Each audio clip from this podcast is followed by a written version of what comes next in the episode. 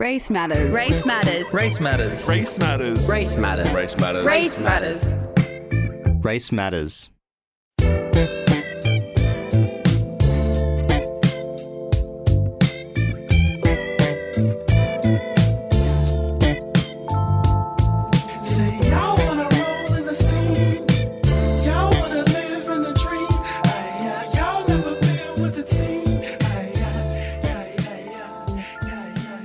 I'd like to acknowledge that we are broadcasting on unceded Gadigal land. This land has been in the hands of generations of Gadigal custodians for thousands of years before us, and it will continue to be in their hands long after us. Uh, this is a meeting place for sharing knowledge, stories, and song, and we are privileged to be part of that storytelling tradition today and every day at FBi Radio. I pay my respects to Gadigal elders past and present. We are broadcasting from Redfern right now. Redfern is the birthplace of black theatre in this country, and it's a site for resistance and resilience for First Nations people. Welcome to Race Matters. This is a show hosted by people of color, speaking with people of color about the ways we understand and value our racial identities. I'm Darren Lasagas. And I'm Sarah Khan. Today on the show, we're going to be unpacking a topic that we delved into a bit last year around Valentine's Day. And it's been something that we've wanted to kind of unpack a bit further. I think it's a conversation. Most of the conversations we have on this show are ongoing, they're never fully resolved. And what we want to discuss today is interracial relationships and interracial dating. I mean, dating as people of color is inherently a challenge. I mean, we fu- we function under colonial and patriarchal structures that don't care for people outside of the white hetero cis neurotypical identity.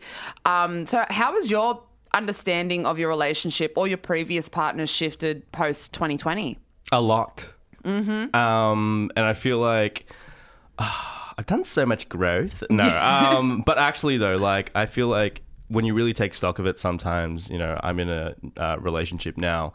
I'll have little milestones where I'm like, oh, I can, we can talk about this, or like, oh, I don't. We talked about that, and I don't feel bad about that in a way that maybe with previous relationships I would never even think to have that kind of conversation, or I would try to have that conversation and leave it feeling quite bad. So I feel like I'm learning, you know, new languages.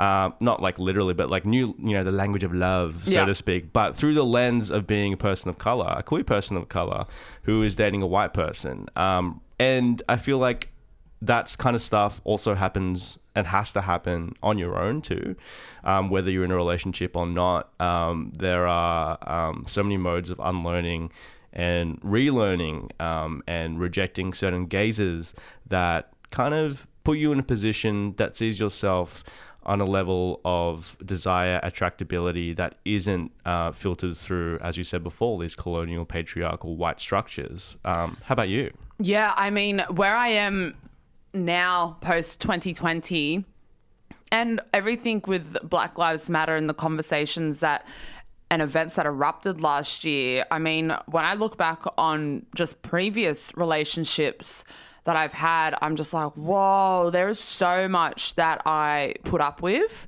that I tolerated that would just never exist for me right now in my current reality.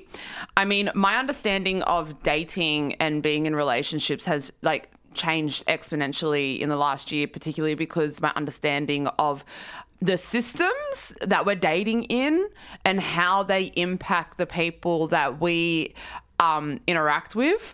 Like, I've- it's like I kind of hate it because like Yeah. I have such a macro understanding, such like a systemic understanding of dating now that like I I, I wish I was a little bit more ignorant sometimes because I'm just like, man, this the pool is so small, and you know, like I've I'm in a relationship and um I like you know am obsessed with my partner hundred percent, and like he for me like exhibits so much of um, strength and growth of being a black man in a patriarchal system. But at the same time there's always still challenges because of that patriarchal system. And it's like I've been like looking at like my other friends and them being in the dating scene and like trying to reimagine myself if I was ever to be in that space again. And it's just like it, it stresses me out because if I was to re-enter that scene right now it would like just not be as it wouldn't it wouldn't be like Sex and City, you know what I mean? like it's not that because like as black people, as people of color, for us in the dating pool, like it's really really hard to to connect with someone that fully understands and empathizes with your lived experiences. It doesn't gaslight you for them. Does it isn't like doesn't center themselves around them has that like really honest and open communication style as well when it comes to your racial and gender identity and sexual identity all of it like it's it's just really really hard to like enter that scene again for me if i was to ever be in that space again like i think i would ju- i think i would I don't I don't know. I think I would be what's that word? Celibate. That's what we're talking about today celibacy. celibacy. But like, it's just because my understanding of the patriarchy has massively changed as well. Yep. And how the patriarchy not only like it's it's detrimental to black women particularly because we often bear the brunt of um, the men in our lives like the other black men in our lives who we deeply love and care for and you know support like unconditionally and but still there's times where it's just like you know because of these patriarchal structures they're a part of a system that like they are benefits from and we have to still sit there and be- bear the brunt of that. And that's something that i'm really trying to kind of figure figure like it's like it's been my whole lived experience it's been my whole life and upbringing but like i don't know like i feel like i've gotten to a point of understanding now where i'm just trying to compart mentalize myself in that space with the relationships that I have with the men in my life and how to kind of because I feel like I used to be super reactive as well. Yeah. Like I used to just be like, you know, can't you see that this doesn't work for you either? like, Yeah, yeah, let yeah. go of this system. Yeah. Um, and I would be really reactive to it. And now I feel like I'm in a place where I'm just trying to better compartmentalize the situation that I am in in a way that I can not compromise my own emotional feelings for it, but also have a bit of um, logic yeah. to what I'm experiencing. Yeah. So dating for me, I know that was like really long winded. um, but my point is I feel like I have a much more a, a much more critical understanding of myself and my relationships as a black woman, interracial relationships, even with my friends. Like it's just it's changed a lot post 2020. That is what we're talking about on Race Matters today. How are our understandings of our relationships uh, as black people, as people of color, with our partners, how they've changed in the past year? Uh, you are with Sarah Khan and Darren Lasagas on Race Matters. Utopia, utopia, utopia. There's two of. I wanna get lost for you. Utopia, utopia, utopia.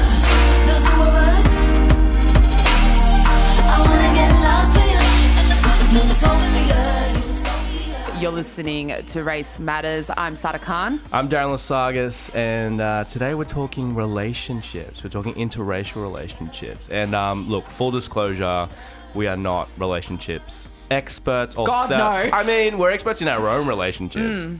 We're not relationship therapists. You know, we're just sharing with you some things that have happened to us, not, not to us, you know, things that we've done, things that our partners have done that Yeah. have made us think, you know, what do I want out of rela- out of this relationship, and what is this relationship doing to me, you know? Yeah. Um, we were talking before about how you know, as people of color, as black people, we can never not exist within a colony that would see us as. Uh,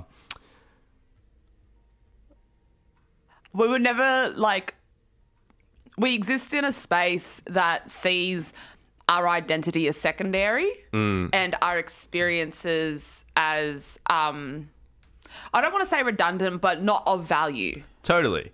Um, I mean like how many times do like if we try to like be vulnerable like oh my god I was having this conversation last night with a friend about v- vulnerability and um, being vulnerable and open with your partner and you know the frustrations that a lot of women have with their partners not doing this um, and I watched a video. It was so funny because I was I was feeling this way with my partner once, and then thank God I watched this video because like I would have like entered this interaction with him being like, "Boost, boost, boost!" like, this is where you upset me. This is why. Fix it. Yeah, yeah.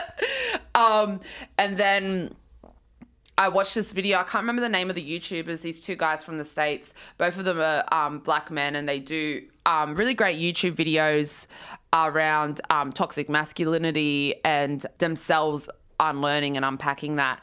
And they had a video where they were talking with other black women about their own vulnerability and why they find it hard to open up to women sometimes. And like that women don't really help it. And i was getting really frustrated when i was watching it because i was just like but we, do we want this from you. But then what they were explaining was you know th- there'll be a way where we will like communicate with you and we're actually showing our vulnerability and it's taken a lot to put that out on the table but because it's not what you wanted to hear in that moment or we didn't you know because their communication skills are so inept sometimes like they haven't been really kind of conditioned or trained or put through the um you know the the runner of like being forced to communicate as well and understand Yeah. their emotions and unpack it Yeah. so when they do show a little bit of vulnerability and it's a lot for them to do that but for us on the receiving end where like our communication skills are a bit more like well versed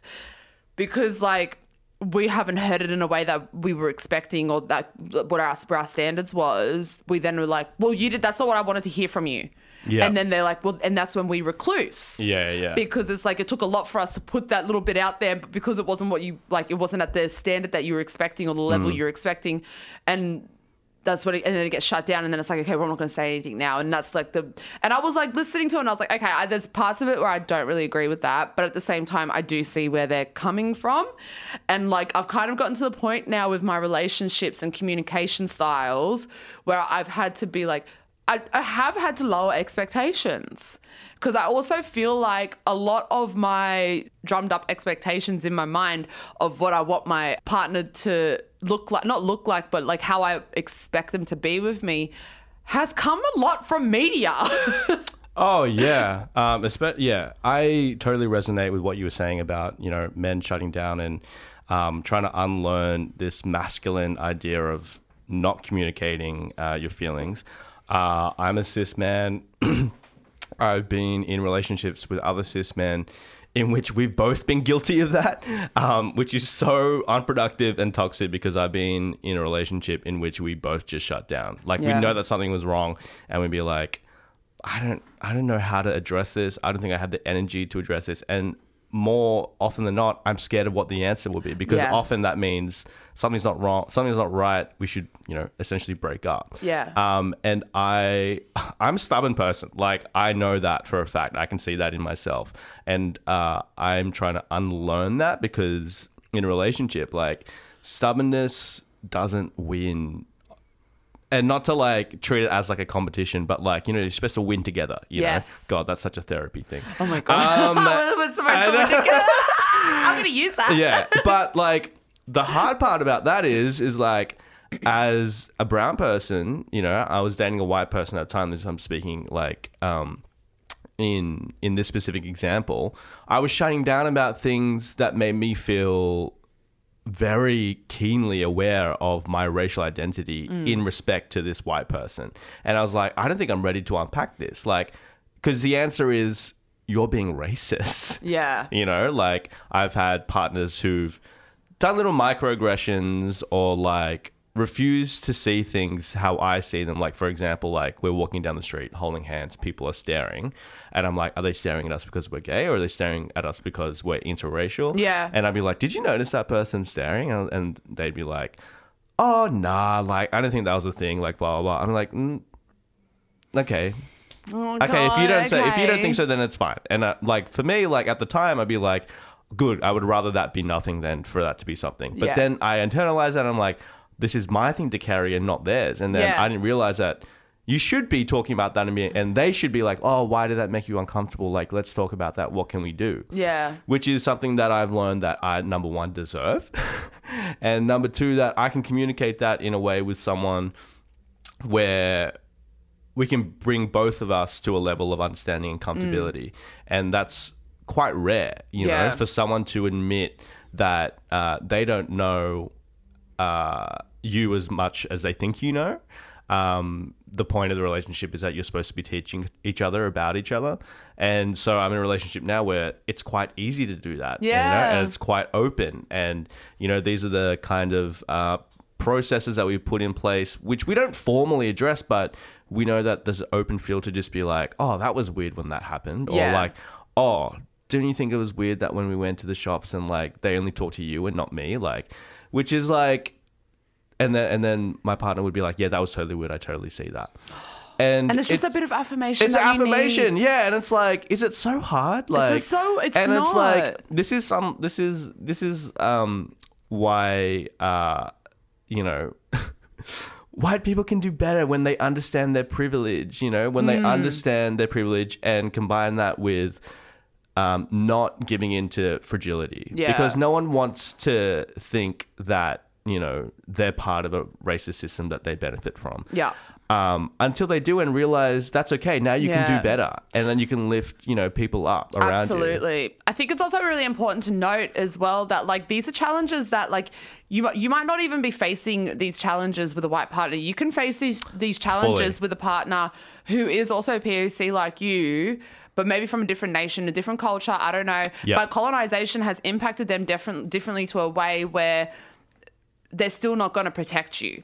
Yeah. I've been in that relationship. I've been in a relationship with a man that was of color and many, many times had me in racially abusive situations where I, uh, towards me and I was not defended. Because he was pandering to the white people in the room at the time. Their approval meant more to him than my safety.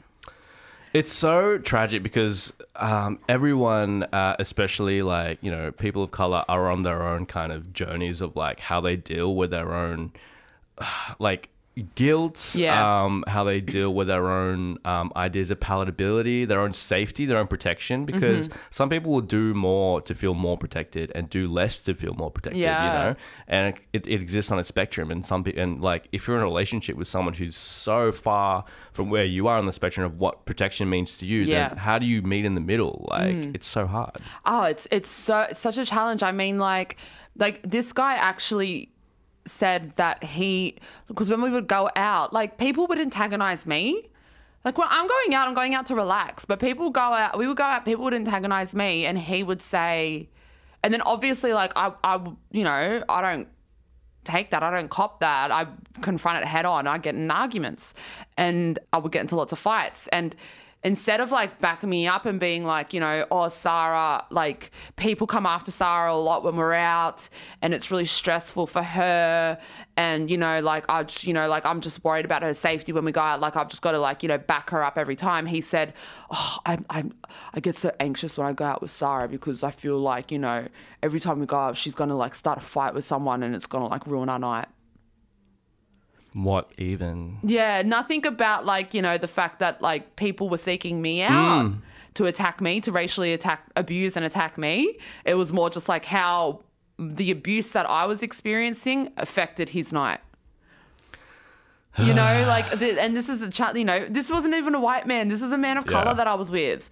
And so I think it's also like how, like, being like, through 2020 and everything that I reflected on in my previous relationships, I was just like, there were so many moments where I was like, I'd had conversations with like other sisters of mine, like black women in my life, where we would be like, is there like anybody for us? Like, I don't think there's ever got like, are we ever going? We're never going to find that one person. Because then, like, I've had friends say to me that like they've had failed relationships and now they're like, maybe I'm not meant to be monogamous. Like, maybe hmm. this isn't the this isn't the type of, you know, that this isn't the the system of monogamy doesn't work for me. Yeah. And maybe I'm meant to be in a relationship. Maybe I'm meant to be in a relationship with multiples of people because, like, at the end of the day, there's this, you know, hyper hetero, like, white supremacist system of dating. Like, even if you're dating other people of color, they could be people of color that still they, they can still put you in unsafe circumstances. Mm-hmm. And they're still benefiting from systems that they're not willing to yield on yet as well like patriarchal structures mm. and to- the toxic masculinity that that feeds as well. And so it's such a like you have this position of like you know am I gonna be alone forever? And it's such a like, it's such a like really shitty thought to have. Um, but I guess like in that thoughts and compartmentalizing all of that, there is like an immense amount of growth that happens. Oh, it's also you know standards and boundaries. Like, why should we settle for people who don't meet what our level of like a good relationship should be? You know, Mm. and that's why I feel like you know, quote unquote, the pool is so small. Like as you were saying before, it's because we learn what we want. Yeah. and that's probably I would rather that and like be alone than just kind of keep dating and just being like exhausted by the fact that I can't connect with people in a way that I want to. yeah. Yeah. Yeah, and like, you know, your safety and your well-being is more like paramount and vital than anything else. Um but I mean like I've I've like definitely completely like redefined the relationships in my life and what I need from certain people. So like I've even just like been like, you know, okay, so my partner might not be able to be the one to like have this critical like, you know, conversation with me about so and so here, but that's okay because I have so many other people in my life that I can turn to for that. Mm, totally. So like also kind of like redefining and understanding what purpose people serve in my life and what purpose that's I so serve in their life as Yeah. well because it's like you know you can't make your significant other the the the like pinnacle or the Yeah. like you know you can't be so dependent on them to like emotionally serve you like that Oh like your emotional needs have to really be like distributed out to Yeah. like other other people and other spaces That's like it can't be your only one That's why I have issue with people who say, "Oh, them he's made rock." I'm like, "You you need multiple rocks. You need like you need a Pebblestone Beach, babe. Like you need way more than that one rock." a hundred percent You are listening to Race Matters with Sarah Khan and Darren Lasagas. We're talking relationships uh, right now. We're gonna have uh, multiple amounts of episodes on this So we should just do the whole show like this. Oh no, fun. It's all centered around relationships. oh god, I Um, would love to do that actually. You mentioned before, Sarah, about how, you know, especially in those impressionable years as teenagers, we get taught a lot about what relationships are by the media, by the TV we consume, by the movies we watch, by the music we listen to, um, and how that kind of shapes the way we build expectations and boundaries and, um, you know, what we can be to others and what others are to us. Um, but how are you unlearning that now? Oh, I'm going back and rewatching a lot of um, these rom coms and TV teen shows that filled my upbringing. um, and watching them and just being like, I can't believe that this was someone that I was like, my toxic teenage self was championing him Oh, in this relationship. Um, I mentioned before that I was I talking to you about it that I watched this movie Something Borrowed Maybe. and then the movie He's Just Not That Into You oh, yeah. Um, and just watching them and just like the messages that come out of that, like even he's just not that into you. It tried to be some type of like relationship guru film, you know, and doing yeah. like, you know, case studies of different people and relationships and what they look like. By the way, not a single person of color in that movie. Nope. Not one single person. So white. It makes me so angry. But um, yeah, I think like there's a lot that I kind of emulated my life around and what I wanted from men. And also my own desire and femininity came from all of the all of these shows that I was watching and how I should be as a woman instead of learning that on my own internally. Like I think I, I allowed a lot of external um things to inform me on that instead of just like searching for it within myself internally and that was like a really harsh reality that I had to come to when one of my previous relationships ended as well because I just kind of realized that like I'd let so much of myself go in that relationship to um we all do it. We all at some point have been in a relationship where we have absorbed the identity of the of them and their world and let that dictate the decisions that we make instead of and we end up lo- like losing the things that we love mm. about ourselves. And i think like a lot of sh- a lot of movies and a lot of television and a lot of music d- contributed to that. You know like I got I, I me and my roommates recently rewatched all of gossip girl. Oh my god. and there's just so many moments in it where i'm just like this is an abusive relationship. This Um, is a physically abusive relationship. Chuck, Chaka and Bass should go to jail. Send him to jail. Oh my god. Oh my god! And the things he does to Blair is he gets physically abusive Yeah. at one point, and I'm just like, they keep putting her in positions where it's like she thinks that that's that that's her big love. There's even like one line in it that I was like. Mm, I was so disgusted, so so disgusted at, and it's when like Blair has spent the night with Chuck and she's engaged to Louis, the French, the, the Prince of Monaco or whatever.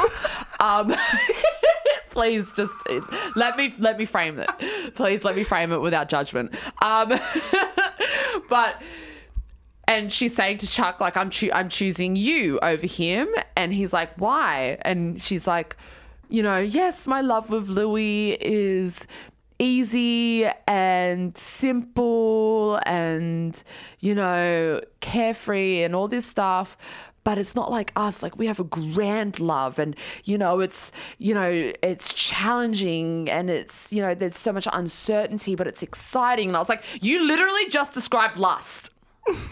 Like you literally just put two and two together of a toxic relationship and a healthy relationship.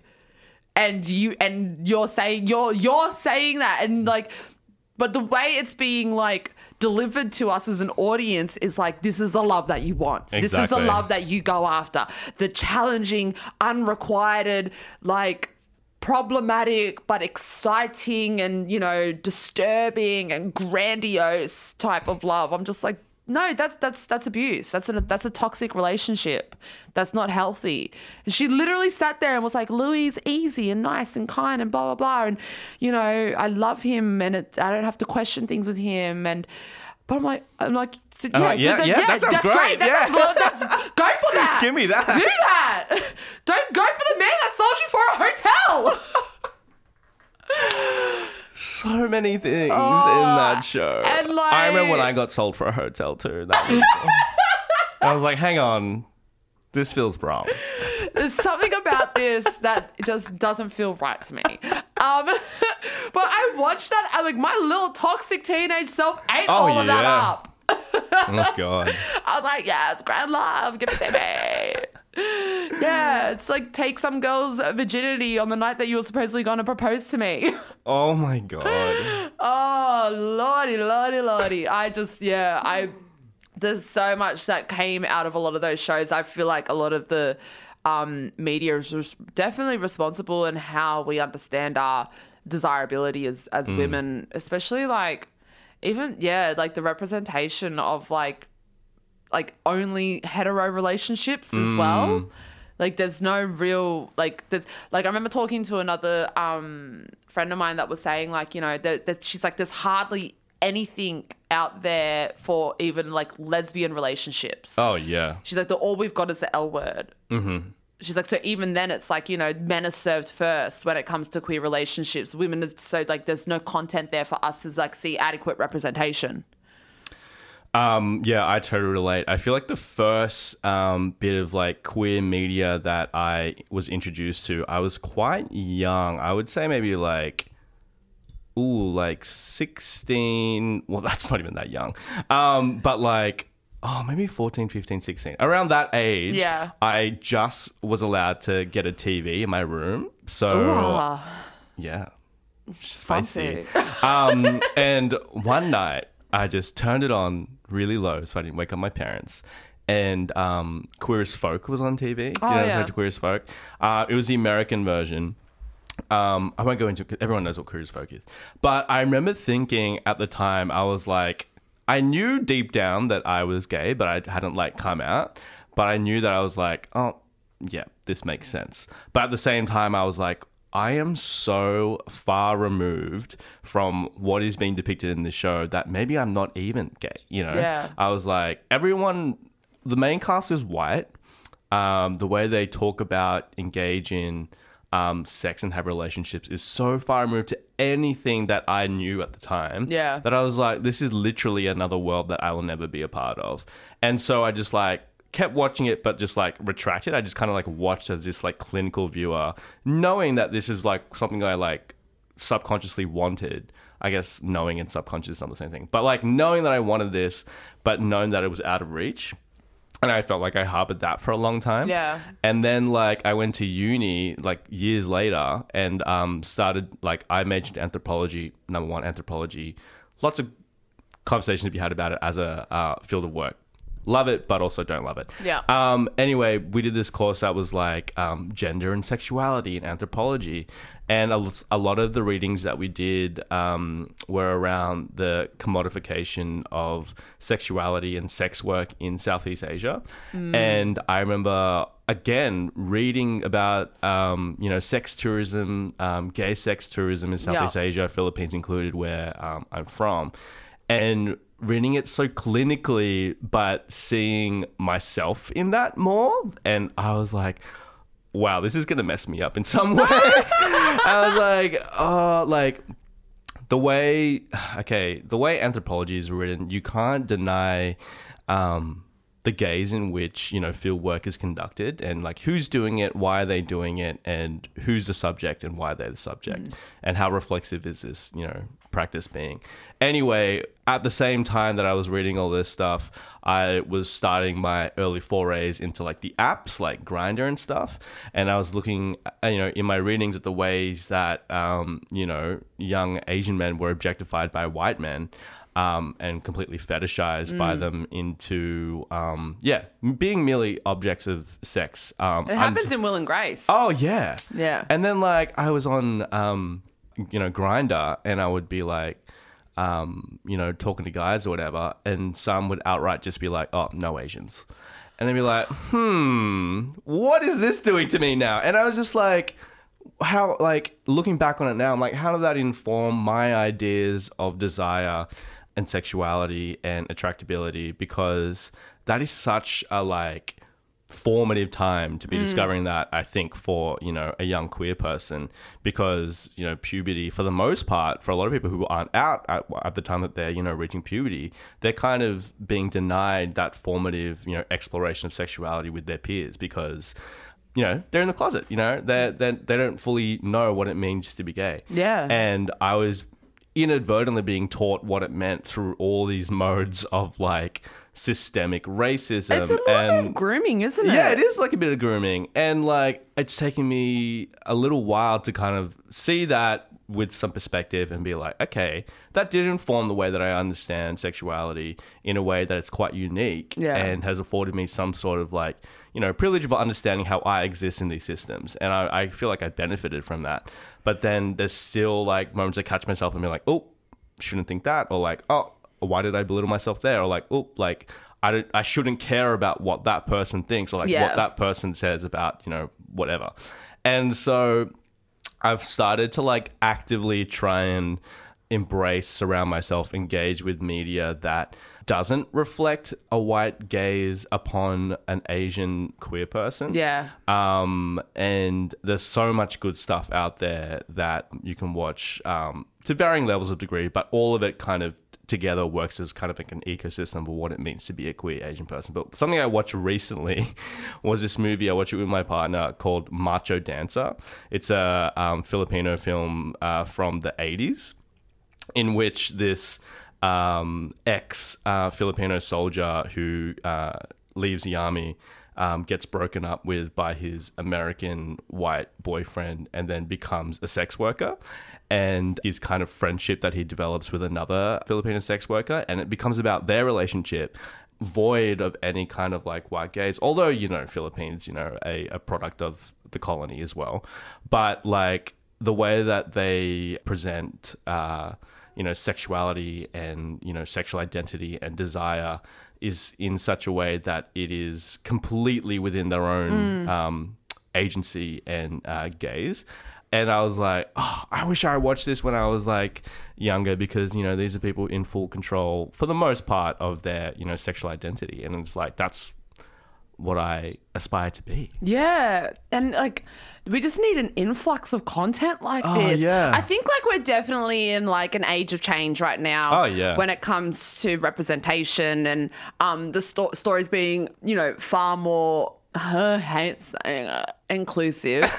um, but I think like I've definitely got like in my head, I'm like, I'm just gonna write something that's just for black women. Yeah. Like, cause like, and I'm talking Aboriginal, First Nations, Torres Strait Islander women, like, you know, way, the ways that we see ourselves and our desirability that's like, you know, determined mm. by us, but also making comment on how it's really hard like you know we have to it's a it's a form of resistance against patriarchy as well when like you're trying to constantly find your internal value Yes. like it's it's because it, you know the systems that we live under doesn't nourish that like we're constantly being berated and told and gaslit on what our role is in society in um you know in a, in and around what men what cis hetero men want Yeah. so I think like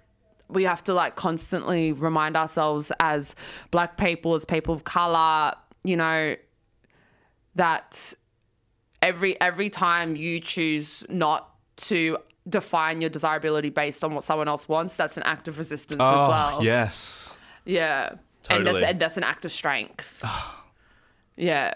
It's really it's really hard. It's hard. it's so hard. You have to convince. You really have to convince yourself of that. because like this these are- this is stuff that taps into like our deepest emotional like you know values i guess like Yeah. you know love and sex and relationships and intimacy like that like it it, it really like just like triggers so much vulnerability that it is it's so hard to like you know be in resistance of things that we've like norms that we've been conditioned into but like you know just keep at it Keep at it. yeah, keep at it. You're worth it. You'll find you'll find your, you know, wherever your um internal strength and Mm. desirability for yourself that and from yourself you know it has to come from yourself and not external stuff as well but you'll get there and when you start getting there like it's it is easier to stay there Yeah. Oh my god. Be your own rock. yeah be your own rock and like i said before like don't you know put don't put your emotional needs like all into one person because that's a that's that's monogamy man. And like that's something i've been like really like unlearning a lot of as well is like how much i've just been conditioned into accepting monogamy monogamy as the only way of love. That's toxic right That's all for Race Matters this week. I'm Darren Lasagas. And I'm Sarah Khan. You can find every episode of our show at fbiradio.com forward slash race matters or wherever you get your pods. Thanks so much for listening, you mob. We'll catch you next week. Race matters. Race matters. Race matters. Race matters. Race matters. Race Matters. Race matters. Race matters.